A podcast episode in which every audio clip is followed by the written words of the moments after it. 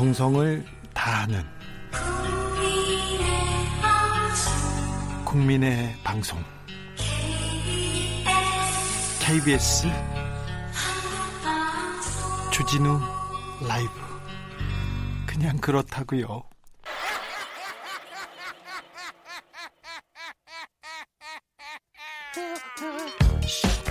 발로 뛰는 기자, 탐구하는 기자, 세상의 질문을 마구 던지는 기자, 기자가 본 오늘의 세상, 기자들의 수다.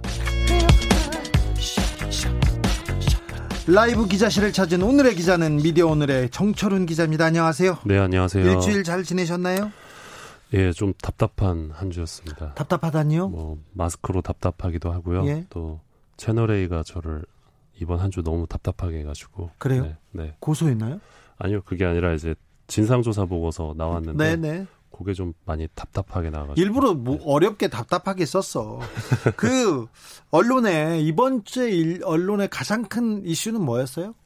아무래도 윤미향 당선인 관련된 윤미향 네. 당선인 관련된 기사가 진짜 찍어내듯 퍼붓네요.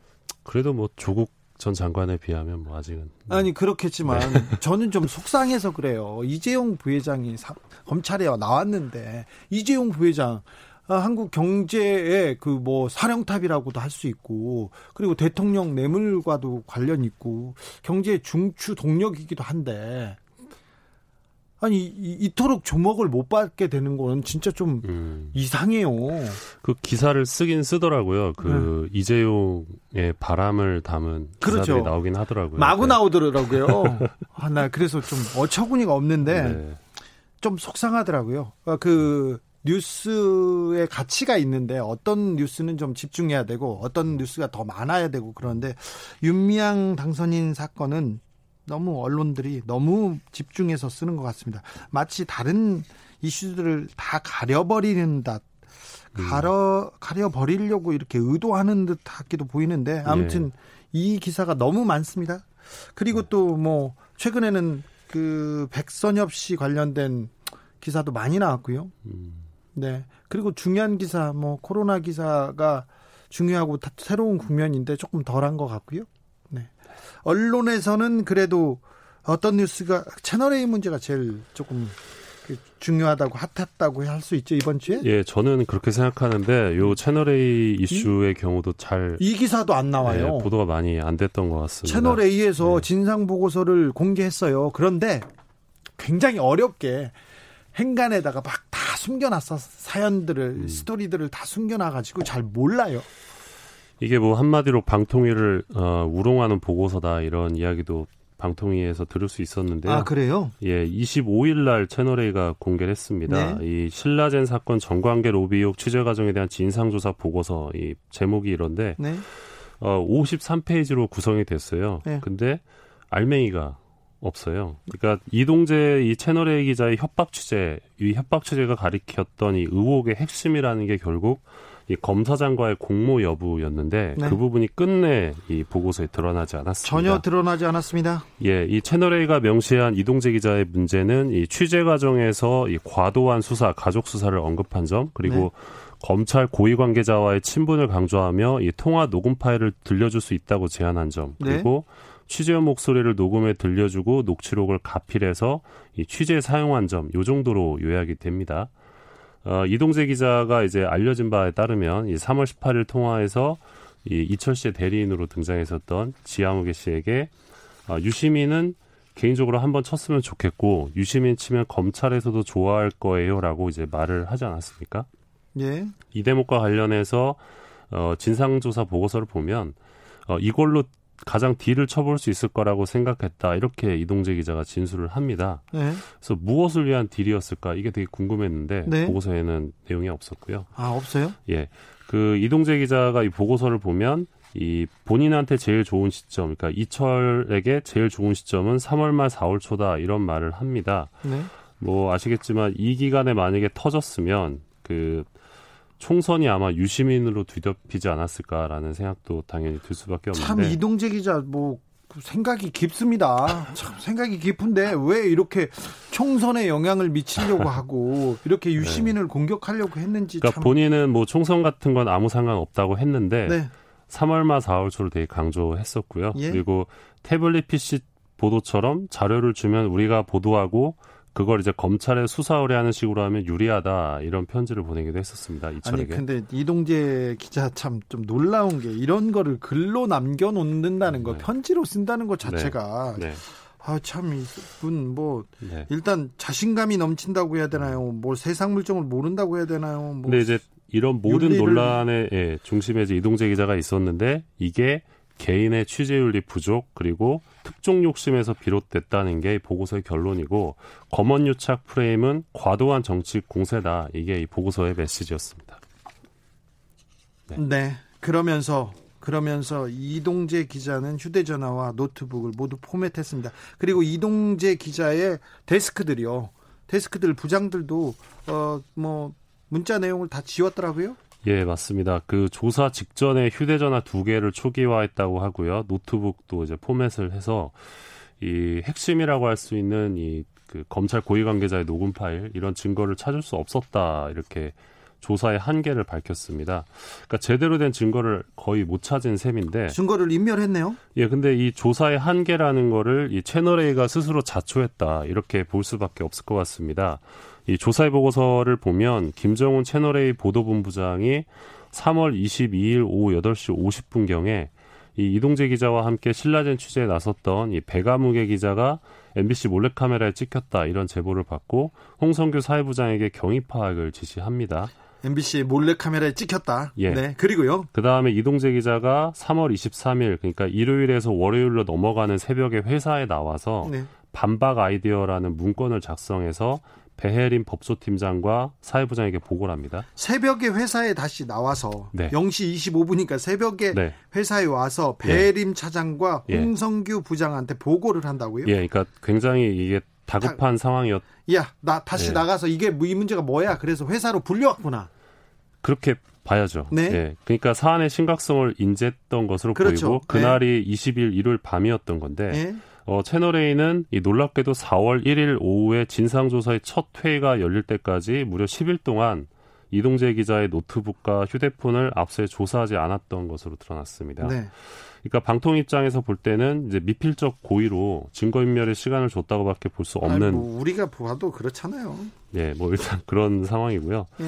그 이동재 기자의 경우 이 지하무 씨에게 들려줬던 이 검찰 고위 관계자와 A 씨와의 녹음 파일, 그러니까 검찰 고위 관계자 A 씨 녹음 파일을 삭제한 이유에 대해서 어 어느 누구도 A 씨의 목소리를 들어보자고 한 사람이 일주일 동안 없었다. 그러니까 대단히 납득하기 어려운 대답을 내놨습니다. 그러니까 아무도 들으려고 했다는 들으려고 하지 않았다는 거예요. 아니 그 말이 안 되죠. 이게 가장 결정적인 증거인데 예. 이, 이 녹취 때문에 예. 녹취 때문에 녹취가 자기의 진실을 밝혀줄 유일한 증거이기도 한데 이걸 버려버렸다고요? 예. 지워버렸다고요? 예, 회사에서 아무도 들어보자고 한 사람이 없었, 없어서 지웠다는 거예요. 이건 말이 안 돼요. 그 녹취록이 어떤 거냐, 그 들어보자 이게 처음일 텐데. 그렇죠.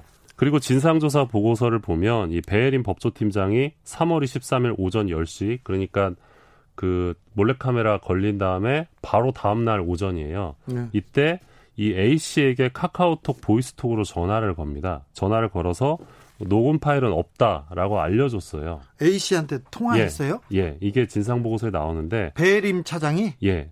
그러니까 이게 김정은 채널A 보도본부장이 홍성규 부장에게 이 A에게 알려주라고 지시한 결과라고 합니다. 보고서에 예. 따르면. 그러니까 A- MBC 취재가 붙은 걸 확인한 바로 다음 날에 A 씨한테 연락했다는 사실은 경영진 스스로 A가 누군지 명확하게 인지하고 있었고 문제를 해결하기 위해서 A와 빠르게 소통할 필요가 있었다는 장면인 거죠.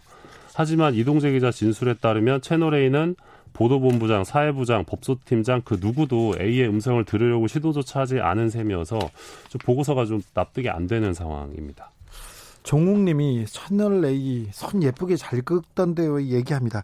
근데 이 A가 우리 그 언론사에서 이 기자가 이렇게 언론에 언론사에 먹칠을 하고 취재 윤리를 진짜 말도 안 되게 어기고 그래서 주변에 지금 많은 피해를 입혔잖아요. 채널 A 안에서 A의 지금 입지는 어떻습니까? 어, 보고서를 보면 이 A 씨는 피해자로 등장을 합니다. 피, 에, 피해자라고요? 예, 피해자로 묘사가 되고 이 그러면 가해자는 그러면 이 문제를 일으킨 거는 MBC라는 건가요? 뭐 맥락상으로 보면 이동재 기자가 가해자인 셈인데 네. 그러니까 여기서 보면 이제 꼬리 자르기가 되게 잘 드러나요. 그러니까 네. 보고서 전반적으로 보면 이동재 기자는 이 거짓말을 밥 먹듯이 하고 보고도 제대로 하지 않는 그런 기자로 묘사가 되거든요. 네. 그리고 이제 이 A 씨는 그 어떻게 보면 이름이 도용당한 피해자처럼 이제 보고서에서 묘사가 되고 있습니다. 그래요? 예. 녹취록이 안 나오니까 그렇게 볼 수도 있죠. 근데 녹취록을 지웠으니까. 예, 근데 흥미로운 지점을 보면 이 이동재 기자가 반박 아이디어라는 문건을 작성한 내용을 보면 반박 아이디어. 예, 제목이 이랬, 이랬다는데 파일의 일부를 재녹음해야 된다는 대목이 있어요. 그래요. 지금 기사에 안 나왔는데 이 부분이 중요합니다. 네, 그러니까 자, 그러니까 MBC가 뭘 MBC가 이 문제를 취재하기 시작했어요. 네. 그래서 네. 자기네들 실체가 드러날 것 같으니까 새벽에 나왔어요. 새벽에 그래서. 나와서 네. 그래서 녹음을 다시 해서 연기를 해서 뭘 만들어야 된다는 거잖아요. 그걸 아이디어로 내놨던 거고요. 예, 누가 냈어요? 이동재 기자가 낸 거죠. 아, 그래요? 예. 그리고 여기 보면 땡땡땡 이게 A의 직책이에요. 네. 땡땡땡 녹음 문장 일부를 어 다른 기자 녹음할 것 네. 그리고 다른 기자가 A와 비슷한 목소리로 녹음 이렇게 적혀 있는 거예요. 그러니까 이 검사장 목소리와 비슷한 사람을 가가지고 네. 목소리를 녹음하자는 거예요. 녹음해서 네.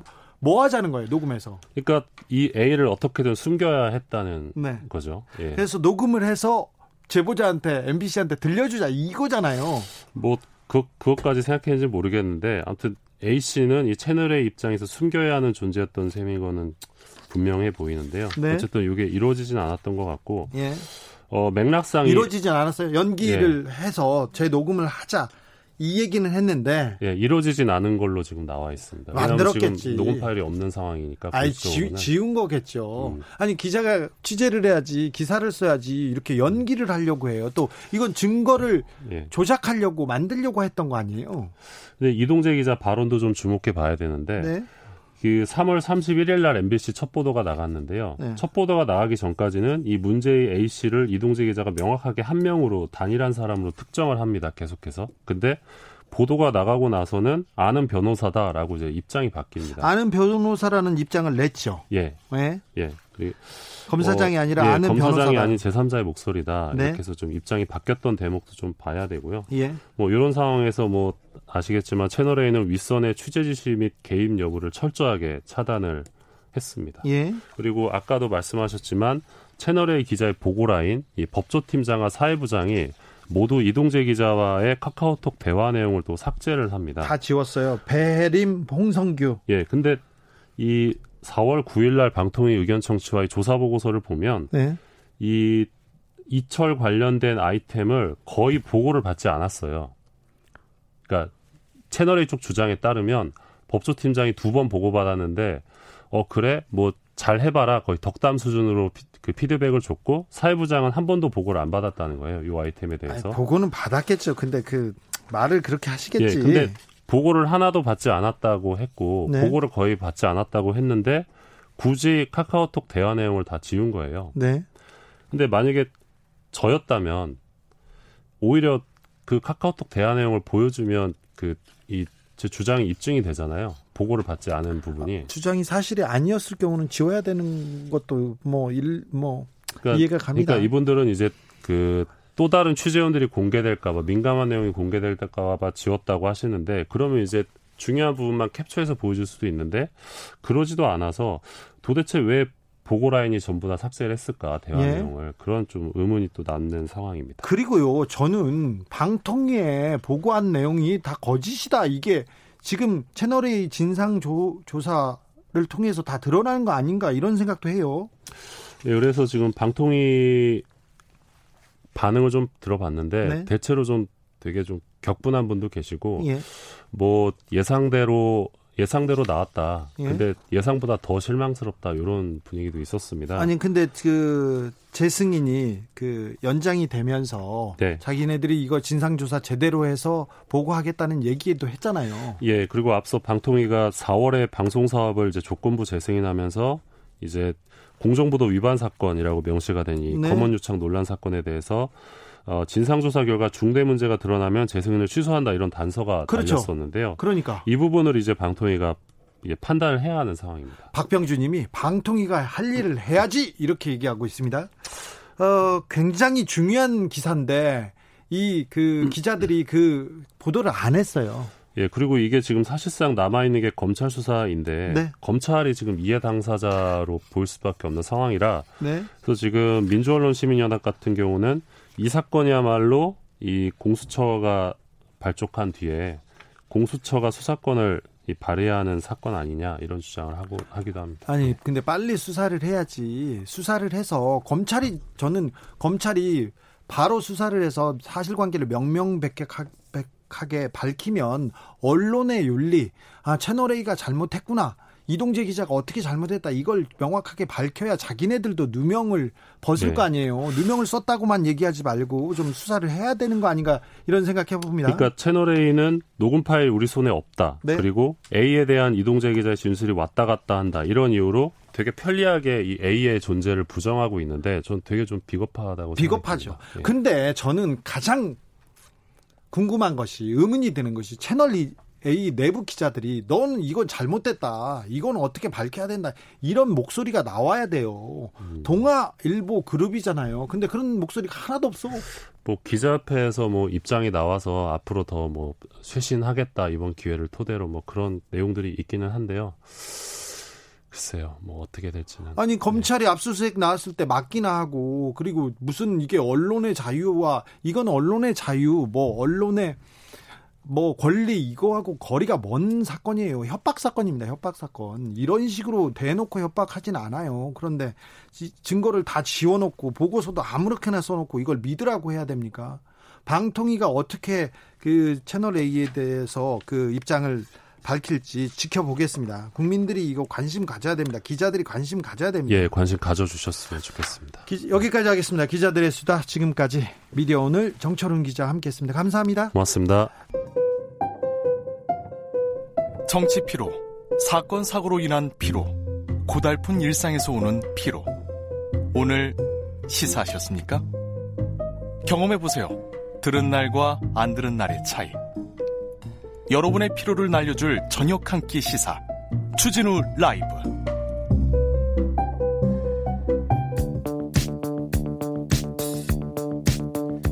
대한민국의 정치를 새로운 100년을 준비합니다. 21세기형 국회 싱크탱크 정치연구소 영앤영 21대 국회에 보내는 정치 컨설팅 아, 당선인들이 우리 방송만 열심히 들으면 괜찮을 것 같아요. 이번 한 주도 뜨겁게 분석해 보겠습니다. 정치는 데이터다. 과학이다. 박시영 윈지커리어 컨설팅 대표 안녕하세요. 네, 반갑습니다. 박시영입니다. 정치는 촉이다. 정치는 감이다. 시사평론가 최영일 씨 어서 오세요. 네, 촉감 최영일입니다. 네. 박시영 대표님. 네. 박시영 TV 잘 되고 있습니까? 정치적 비수기입니다. 아, 네. 구독자 뭐 4만 7천 정도 하는데 아직 갈 길이 멉니다. 좀 쉬었다 가자고요. 네. 너무 네. 많이 도와주십시오. 많이 뛰셨어요. 많이 찾아주시고요. 최영일 평론가님. 네. 네, 뉴스월드 최영일입니다. 잘 듣고 있습니다. 아우 지금 이, 이쪽 박시영 TV는 무허가 방송이잖아요. 저는 무허가? 여기 주진우 지금 앵커님 자리에서 내일 오전에 하죠. 네. 네. 알겠습니다. 넘어갈게요. 어, 뭐, 무슨 무슨 일로 바쁘셨어요? 아, 뭐 이래저래. 네. 예. 이번 주는 윤미향 당선인 야, 기자 문제로 네. 오늘. 네, 네. 언론이고 뭐고 그냥 모든 이슈를 잡아먹는 핫것 같아요. 네. 이슈. 저도 끝까지 지켜봤습니다. 네. 네. 어떻게 아, 보셨어요? 일단은 일단은 느낌이 뭐였냐면 인상적이었는데 느낌은 제 거잖아요. 아, 느낌이구나. 데이터로 했죠. 데이터는 몇 조사- 점? 아, 아, 몇 점으로 하면 99점. 99점이요? 음, 오, 왜냐하면 네. 군더더기가 없었어. 아, 제일 중요한 게 그리고 이 감정을 좀 자제하면서 절제된 음. 언어를 사용하더라고요. 음. 그러니까 예를 들면 의혹 제기에 대해서도 감정적으로 대응할 수도 있거든요. 음. 언론이 너무 엉터리로 의혹을 제기해서 뭐 그러면 화를 낼 이제 화를. 냈거나 좀 격앙될 수 있는데 차분하게 하면서도 당당한 그런 어떤 느낌을 보여줘서 좀 진심이 잘 전달됐다 이런 느낌이 좀 어. 들었고요. 오늘 이후로 새로운 국면이 들어서는구나. 그래서 저는 제가 볼 때 검찰 수사 나올 때까지는 당분간 소강 상태일 것 같다. 음. 이제 전국의 이슈는 상임위 문제로 넘어갈 것 같다. 그런 어. 생각이 들었습니다. 네, 자. 네. 감이다. 아유, 이, 이분 너무 점수가 막 후하다. 네. 99점이면 뭐 사실상 만점이잖아요. 98점 주려고 하는 거지. 아, 예. 근데- 아니, 아니, 그렇진 않아요. 근데 기자회견이 어떻게 나오든 신문에서는 어떻게 대답할 건지 어떤 네, 논조로 네, 쓸 건지 네. 다 아시잖아요. 아, 그리고 오늘 잘했어요. 잘했는데 99% 완벽하게 대응을 해도 그 비어 있는 1%를 언론, 언론은 파고들어서 네. 그거를 또 한 6, 70으로 만들어내는 게 네. 예, 언론 미디어의 이 매직입니다. 네. 자, 그래 저는 잘했어요. 오늘 제가 놀란 건 20여 분의 이 자신의 입장문, 이 저 개인적인 그 쭉 해명 그리고 나서 기자하고 일문일답 안 할 것 같다 생각했는데 했어요. 음, 했어요. 상당히 저 디테일하게 했어요. 기자들이 네. 뭐 질문이 많이 쏟아졌고 음. 뭐 시간이 길어져서 이제 끊긴 했습니다만 그런데 이 20여 분 동안 그렇게 여덟 가지를 음. 조목조목 잘 해명할지 몰랐어요. 음. 그리고 또 한 가지 제가 오늘 좀 높이 평가하는 건 뭐냐면 이용수 할머니와의 관계에 대해서 음. 대척 적대적 관계를 설정하지 않았어요. 네, 스탠스 좋았어요. 사과했고 반성하고 아, 스탠스가 아니고 진심이라고 음. 느껴지는 거야. 음. 30년간 위안부 피해자 할머니들을 위한 국제연대까지 해왔는데 음. 이용수 할머니도 입장은 다를 수 있지만 피해 당사자 음. 그리고 이 인권 운동가다. 그걸 우리는 끝까지 존경해 존중하고 예, 존경해야 된다. 에헤이, 근데 자, 예. 데이터도 좋고 음. 감도 좋은데 예, 어.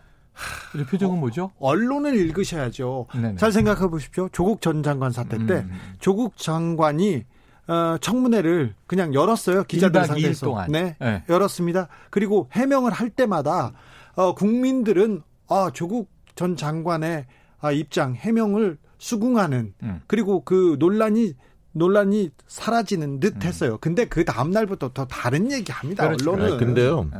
지금 주진호 앵커께서 음. 간과하고 어. 있는 게 하나 있는 게 아니 이분이 간과해서 내가 말을 했더니 또 네. 간과하다니. 조국 사태에 대한 학습 효과가 있어요. 어. 사람들이. 왜냐하면 재판 과정들을 지켜보면서 어 그렇게 얘기했던 것이 진실이 아니었네, 사실이 아니었네, 음, 음. 라고 생각되는 게 꽤 많이 지금 나오고 있거든요. 음. 때문에 지금 언론이 그렇게 융단표고를 했지만 오늘 저는 그래서 윤미향 당선자가 만약에 짧게 얘기했으면 음. 의혹이 해명이 안 됐을 텐데 상당하게 디테일한 이야기들을 쭉 했단 말이죠. 그래서 어 지금 이제 민주당 지지자들 대통령 지지자들 여론조사 결과를 보면 전체적으로 보면 어 당연히 어 사퇴 의견이 높지만 음. 사퇴해서는 안 된다 의견 쪽을 보면 어 대통령 지지층이 반반이 갈려요. 어. 전체적으로 보면. 어. 근데 이게 이 지지층이 상당 부분은 어, 윤미향 동조론 그렇지, 쪽으로 그렇지. 네. 선회할 가능성이 있어서 아, 여론은. 양분될 것 같다. 네. 저는 그렇게 보여집니다. 아, 그 똑같아요. 음. 그래서 저도 지금 언론을 가까이서는 안 된다라는 우리 주진우 진행자의 말씀을 받고, 음. 근데 이제 이 박시영 대표 이야기처럼 제가 관심 있는 건 오늘 이 기자회견의 결과 70% 정도의 수치가 윤미향 사퇴해야, 사퇴해야 된다. 한다라고 여론이 굉장히 부정적인데 음. 어느 정도 이게 좀 바뀔 것인가. 음. 그게 제일 이제 핵심인 음, 거예요. 음. 그런데 일단 일 민주당은 지켜보겠다는데 민주당은 상당 부분 좀 방어해 줘야 되는 상황이 됐어요. 그 한시름 놨을 겁니다. 네네네. 예.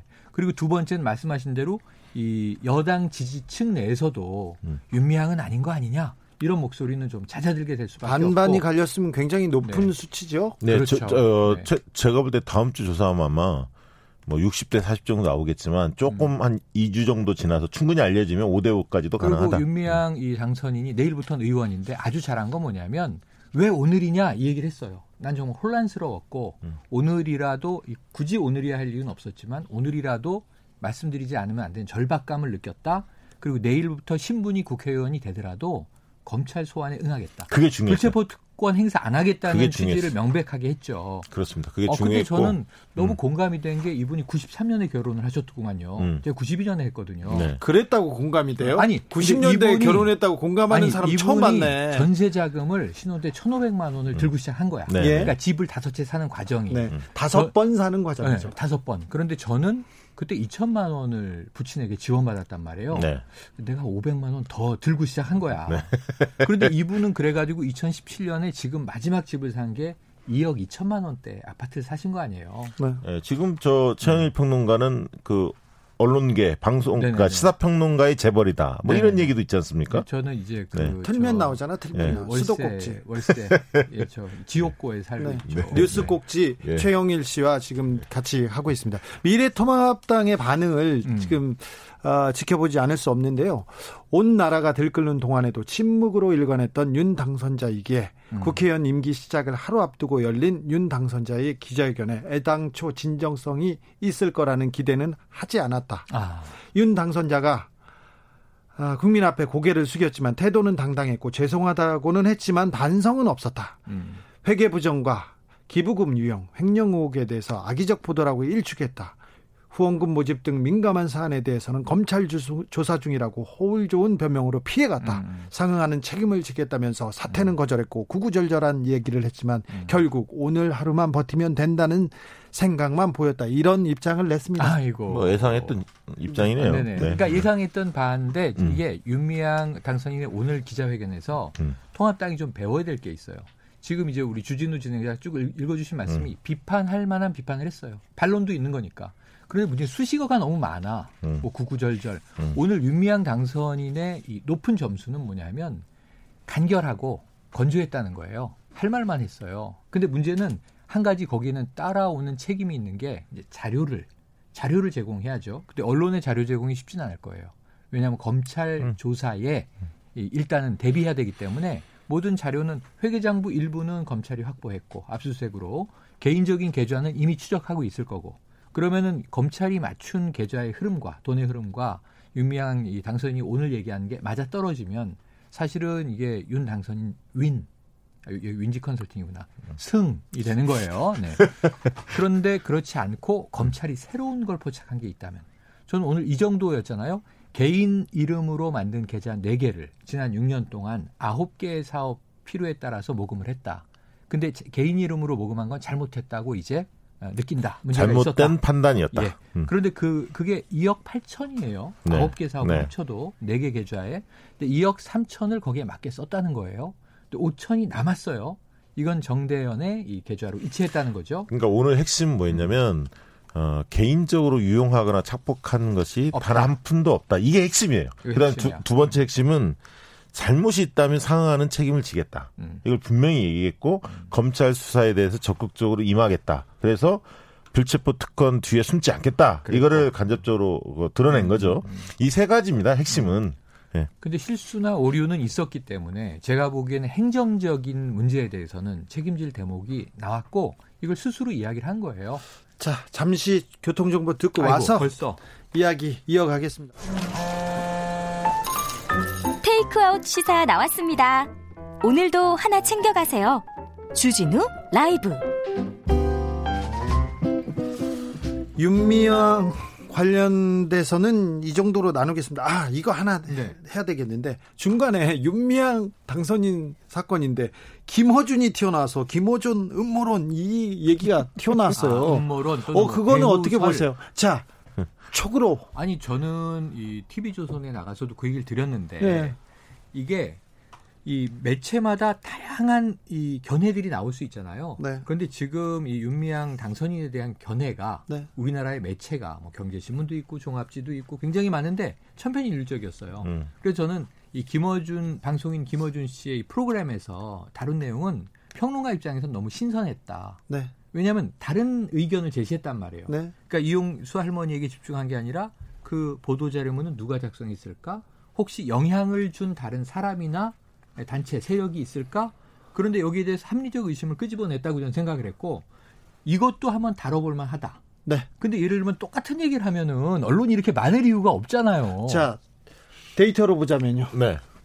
아, 그러니까 지금 그 쉼터 같은 경우는 김호준 씨가 그 굉장히 적극적으로 그 관련된 그 당사자 지은 사람을 음. 인터뷰를 해서 네. 조목조목 얼마 들었는지에 대해서 해명이 많이 이루어졌거든요. 이루어졌어요. 그리고 어 공인 회계사를 불러서 회계 부정이라고 얘기하는데 음. 실질적으로 결산 내역은 전혀 검, 차질이 없고 검토를 해봤어요. 근데 이제 국세청에 공시할 때그 아. 칸을 채우는 방식이 아.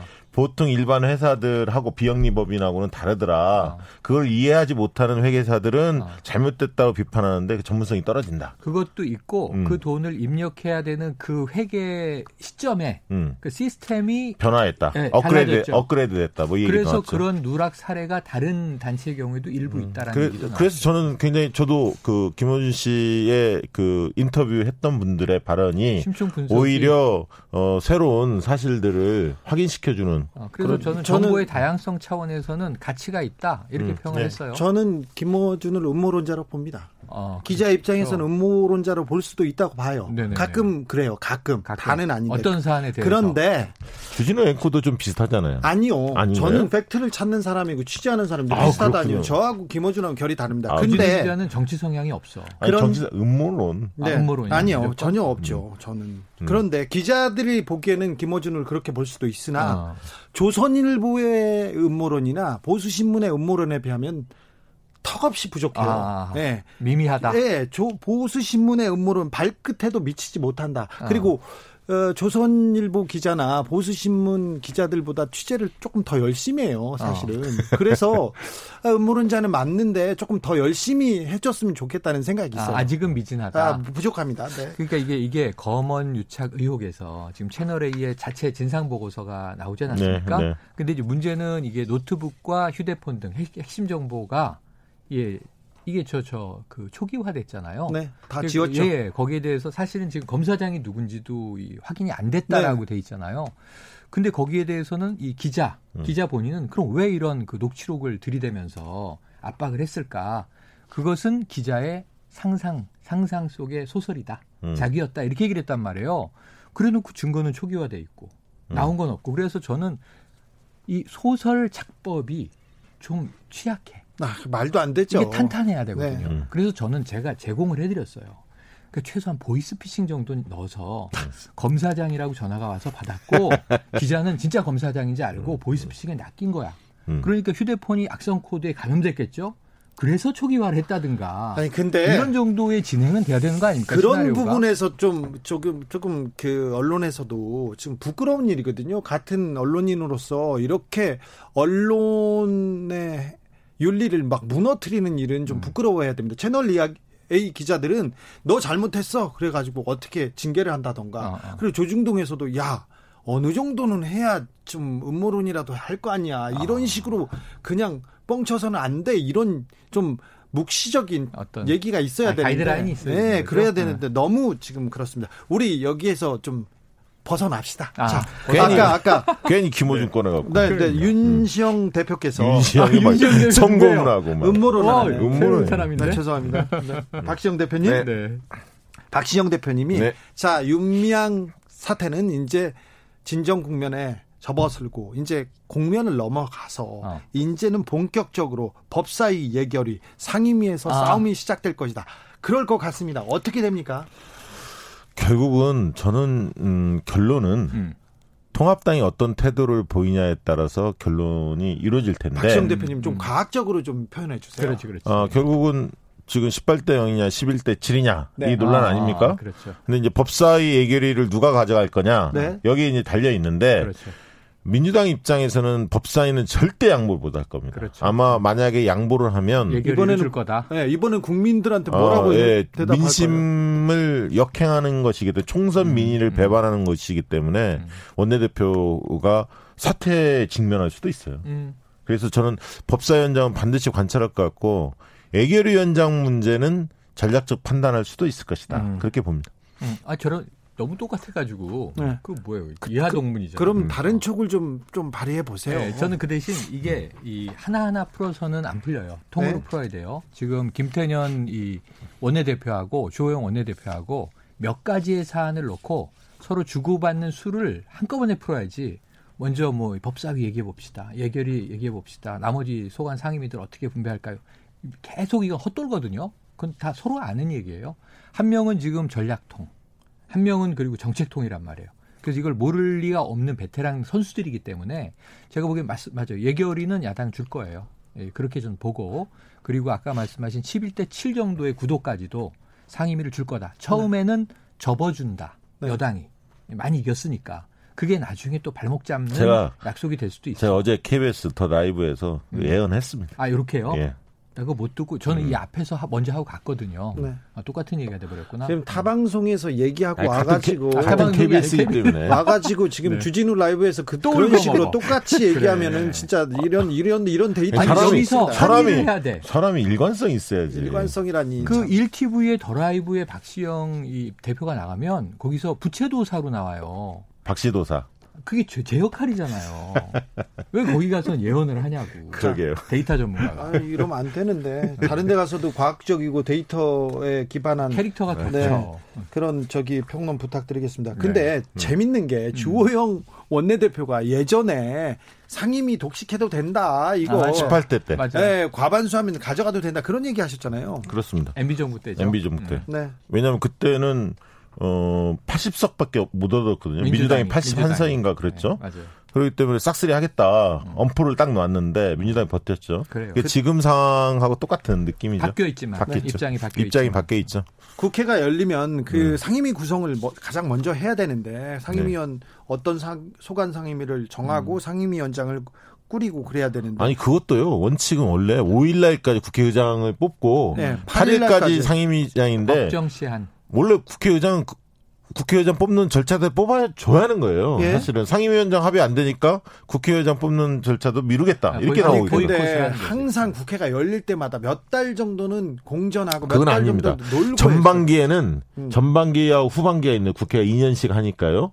전반기는 총선 민의를 거의 받들어 줘요. 그래서 빨리 끝납니다. 음. 왜 총선에서 득표 의석수 많이 얻은 거를 인정해 줘. 음. 그런데 그래도 그 구성시한 8일까지는 코추로 넘어가잖아요.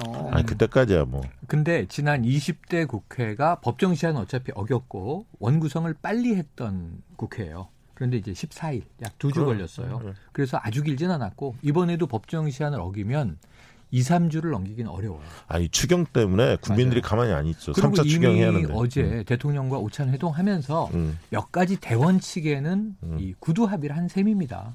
이게 뭐 공수처 문제 이런 것들은 이제 좀 평행선을 그었지만 네. 그래서 저는 이뭐 6월 8일을 넘길 가능성은 있지만 네.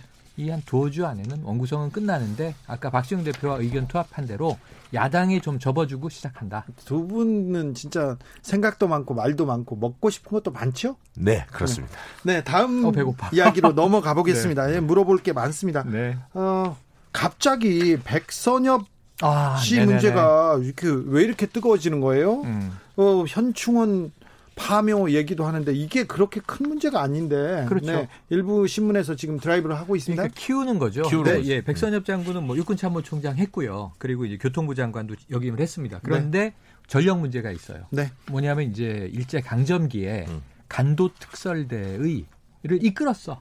음. 사실상. 근데 간도 특설대는 조선인으로 일본 부대를 짜서 조선인 독립운동가를 토벌하는 부대였단 말이에요. 아, 본인이 간도 뭐 특설대 있었다. 아, 자기가 다- 했다. 아, 다 고백했죠. 얘기했죠. 예. 또 일본에서 발간된 책에도 음. 육성 고백이 다 들어 있고 네. 이건 부인할 수 없는 팩트인데 간도 특설대가요. 같은 조선인인데 너무 잔인한 진압을 해요. 이게 정말 문제가 당시에도 됐었어요. 그런데 어쨌든 이후에 6.25에서는 전쟁 영웅이다. 네. 백선엽 장군 없었으면은 큰일 날 뻔했다.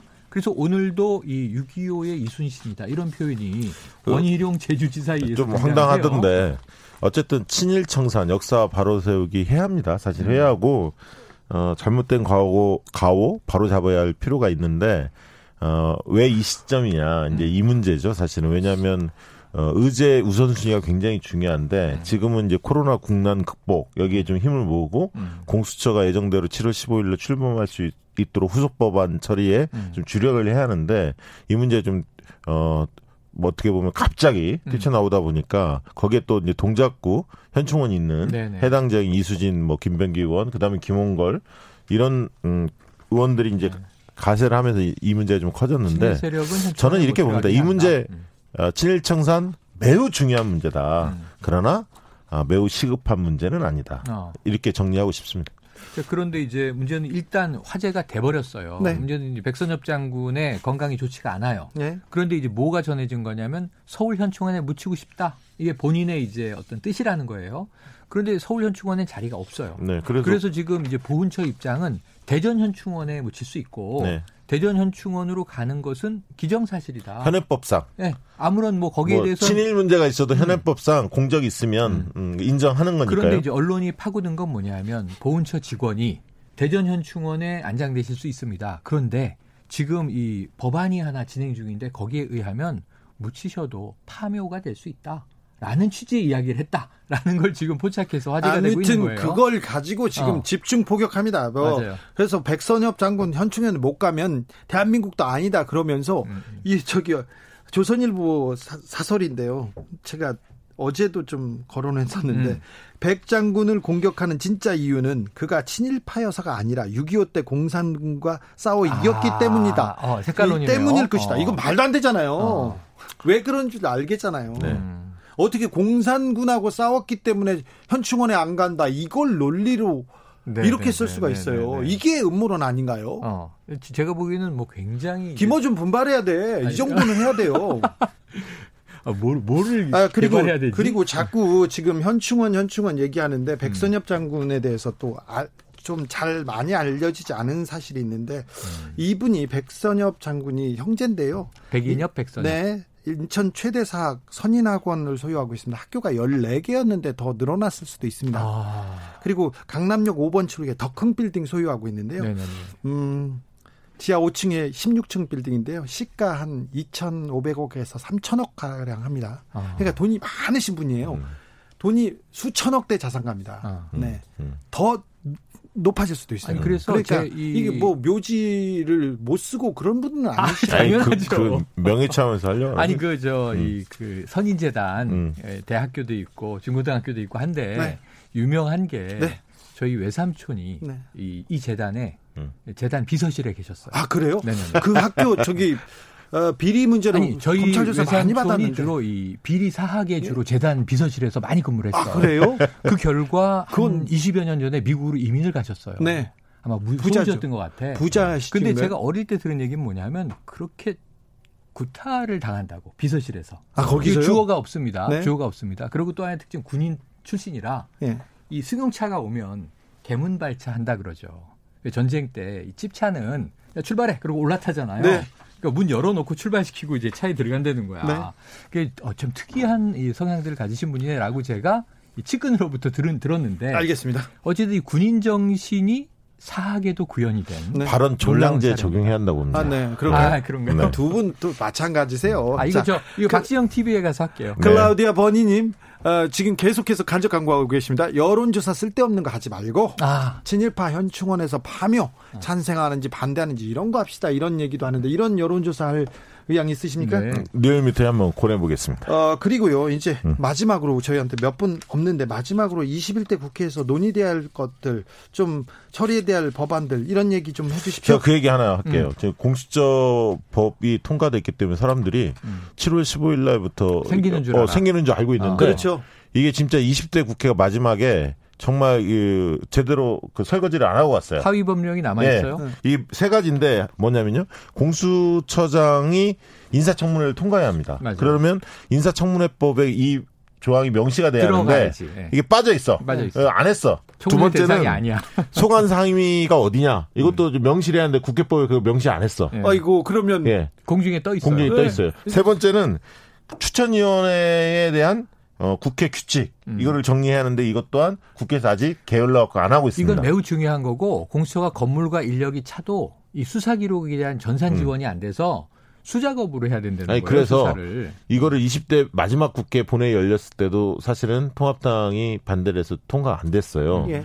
그러면 지금 21대 이제 들어서자마자 음. 추경 문제가 중요하죠. 3차 추경이. 네. 한편으로는 또 한편 중요한 문제가 바로 이 공수처 후속 법안들을 음. 적극적으로 처리해줘야 맞아요. 7월 15일 날 예정대로 네, 네, 통과될 시, 시행이 될 수가 있는데 공수처가 출범할 수가 있는데 지금 상황으로 보면 음. 7월 달 쉽지 않습니다. 뭐 쉽지 않네요. 예. 쉽잖아요. 네. 쉽잖아요. 왜냐면- 그리고 시간상. 예. 공수처장을 아, 선정하는 것도 너무 어려운 그렇습니다. 통합당이 반대하는 사람 무조건. 안 됩니다. 그렇죠. 예. 통합당이 반대하면 안 되죠. 예. 합의가 이루어져야죠. 그러니까 이제 그 정치적 성향이 있어서는 안 되고 약간 중도적 성향 있는 음. 맞아요. 분 중에서 어, 선출할 수밖에 없다. 그렇기 때문에 공수처가 음. 무슨 정권의 입맛에 맞는 음. 무슨 그 공수처장 임명해서 검찰을 길들이게 할 것이다. 음. 이건 말이 안 되는 주장이죠. 그러니까 지금은 논외가 돼버렸지만 예를 들면 초기 후보에 박영수 특검이 있었잖아요. 네. 근데 지금 이분은 정년도 다 지났고 음. 가능성은 제로예요. 안 돼. 그런데 지금 예를 지금 들면- 특검을 지금 어. 할 수가 아직도 없죠. 아 버- 재판이 진행 중이고. 네, 하고 계시잖아요. 근데 예를 들면 박영 당시에 특검으로 추천돼서 임명될 당시에 박영수 같은 이미지의 인물이 현재 필요한 거예요. 그렇죠. 네. 예. 굉장히 중도적인데 음. 끝까지 파는 음, 사람. 원칙적인. 그렇죠. 음. 그런 사람 어디 있어요? 아, 또 아, 이- 있겠죠. 있겠죠. 왜 네네. 없겠습니까? 없나? 예. 아니 근데 박영수 특검은 아 위인이세요. 지금 위인. 생각해 보면 어, 어, 어. 예, 정말 우리 역사에 얼마나 음. 진짜 중요한 특검 자리에 사상. 예, 어. 특검 사상 가장 훌륭한 아주 특검이었고 이 정말 특별한 캐릭터죠. 네 그리고 그 이후에 지금 몇 년 동안 음. 재판을 계속 하고 있잖아요. 그 자리를 지켜서 계속 재판을 음. 그 진행하는 걸 보면 어, 사실은 그, 그, 그 정도의 변호사들 돈 많이 벌거든요. 맞아요, 쉽게 맞아요, 벌고요. 맞아요. 편하고. 음. 근데 아무것도 못하는 상태에서 그렇지. 이 특검을 마무리하겠다고. 이렇게 가만히 그래. 계십니다. 그래서 어. 맞습니다. 예. 굉장히 네. 그래서 또 한 예로 이제 기억나시겠지만 이정미 헌법재판관 재판 소장, 소장. 대행 네. 당시에 예, 예. 머리에 그 뭐라 그래요? 이거 이거 많, 많은 그거 뭐라 그러죠? 그 뭐라고? 뒷머리에 그냥 그- 많은 거라고 합시다. 음. 헤어롤. 헤어롤. 네. 어, 그 그게 화제됐던 그 음. 이정미 이제 전 그 헌법재판 대통령 박근혜를 파면한다. 네. 네. 또 그렇게 이제 물망이 올랐었는데 문제는 공수처는 수사를 하는 곳이기 때문에 네. 헌법재판관 출신은 또 이제 잘 안 맞는 그리고 것 여러분들이 안, 안 가겠다고 음. 그 좋은 분들이 지금 손사래를 치고 있어요. 벌써부터. 같고. 그렇다고 그러더라고요. 네. 그래서 아, 공수처 출범도 쉽지 않고 공수처장을 뽑는. 뽑는 것도 쉽지 않고 뭐 어렵네요. 산 넘어 산이네요. 아, 근데 뭐.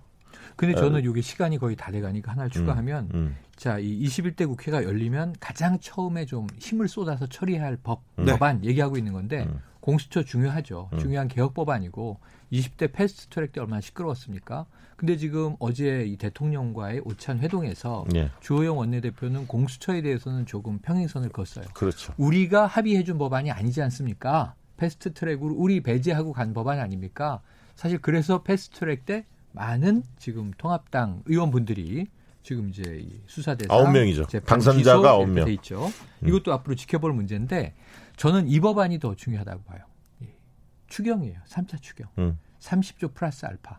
지금 1차, 2차 추경은 힘들게 힘들게 돼서 긴급 재난 지원금이 지급되니까 이게 마중물에 불과해요. 네. 이게 지속 가능한 이 투자가 아니에요. 근데 그거를 추, 추경에 대해서도 3차 추경에 대해서 주- 주호영 원내대표가 음. 한 해에 세번 추경을 할 수 있느냐라고 좀 회의적 반응을 좀 내비쳤거든요. 네, 네. 그래서 이 문제가 아무튼 그 다다음 주 정도 되면 굉장히 수면이 올라올 텐데 올라오겠죠. 어, 국민적인 어떤 굉장히 거센 어, 어떻게 보면 비판들이 있을 수 있어요. 통합당을 전, 향해서. 저는 여야 합의도 중요하지만 우리 정부 홍남기 경제부총리하고 아, 기재부 측에? 그다음에 김상조 정, 정책시장. 정책실장이 음. 또이 문제에 대해서 네 어느 편에 서느냐에 따라서도 또 아니 대통령이 그 정도로 지금은 음, 전쟁 상황이다. 실질적으로 그런 것을 감안해서 전시경제. 전시경제 음. 누구를 위한 재정이냐 이런 얘기까지 하지 네, 않았습니까? 네. 그래서 큰 흐름을 잡아놨기 때문에 네, 네. 뭐 토를 달릴 것 같지는 않습니다. 그래서 다다음 주 정도 이후에 원구성 끝나면 3차 추경이 바로 올라오니까 아마 이 자리에서도 주로 경제 아젠다 몇 개가 토론될 텐데 네. 이슈가 뻔해요. 3차 추경의 필요성. 음. 반대쪽에서는 국가부채 이래도 되나? 음. 이게 이게 계속 이제 토론 주제로 올라올 예정이거든요. 네. 음. 여기서 지금 3차 추경 필요성을 얘기해야 되는데 또 하나는 이런 게 있어요. 긴급재난지원금 2차 줘야 한다. 예. 이런 여론도 또 만들어지고 제가 하나 있거든요. 특이한 시각을 얘기 음. 드리면 대통령의 입장에서는 김정이 껄끄럽습니다. 김종인 예, 위원장. 껄, 예, 어. 껄끄럽습니다. 그래서 원내대표와의 회동들을 중심으로 가져갈 가능성이 큽니다. 음. 네. 그래서 상설협의체 이야기도 했던 거고요. 음. 거기에 대해서 주호영 원내대표가 즉답을 하지는 않았습니다. 음.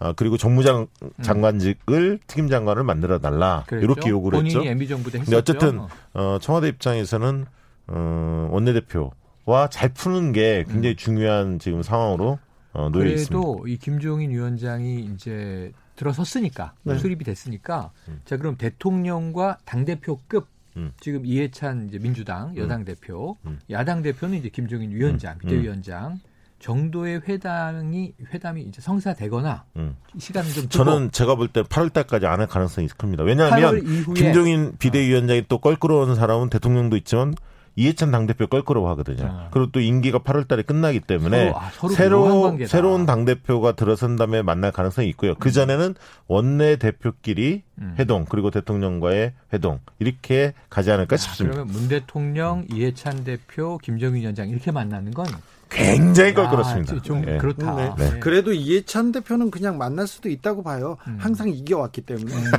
아니 그래도 김종인 비대위원장이 만나기 싫어한다니까요. 아, 뭐 그럴 수는 있습니다. 여기까지 하겠습니다. 네. 정치연구소 영현영, 최영일 평론가 그리고 박시영 대표 감사합니다. 고맙습니다. 감사합니다. 네, 주진우 라이브 마칠 시간입니다. 선물 받으실 분 홈페이지에서 확인하시고요. 저는 리암 갤리거의 For What Is Worth 들으면서 주진우 라이브 마무리하겠습니다. 내일 오후 5시 5분에 주진우 라이브 스페셜이 있습니다. 이거 재밌습니다. 꼭 지켜주십시오. 지금까지 주진우였습니다.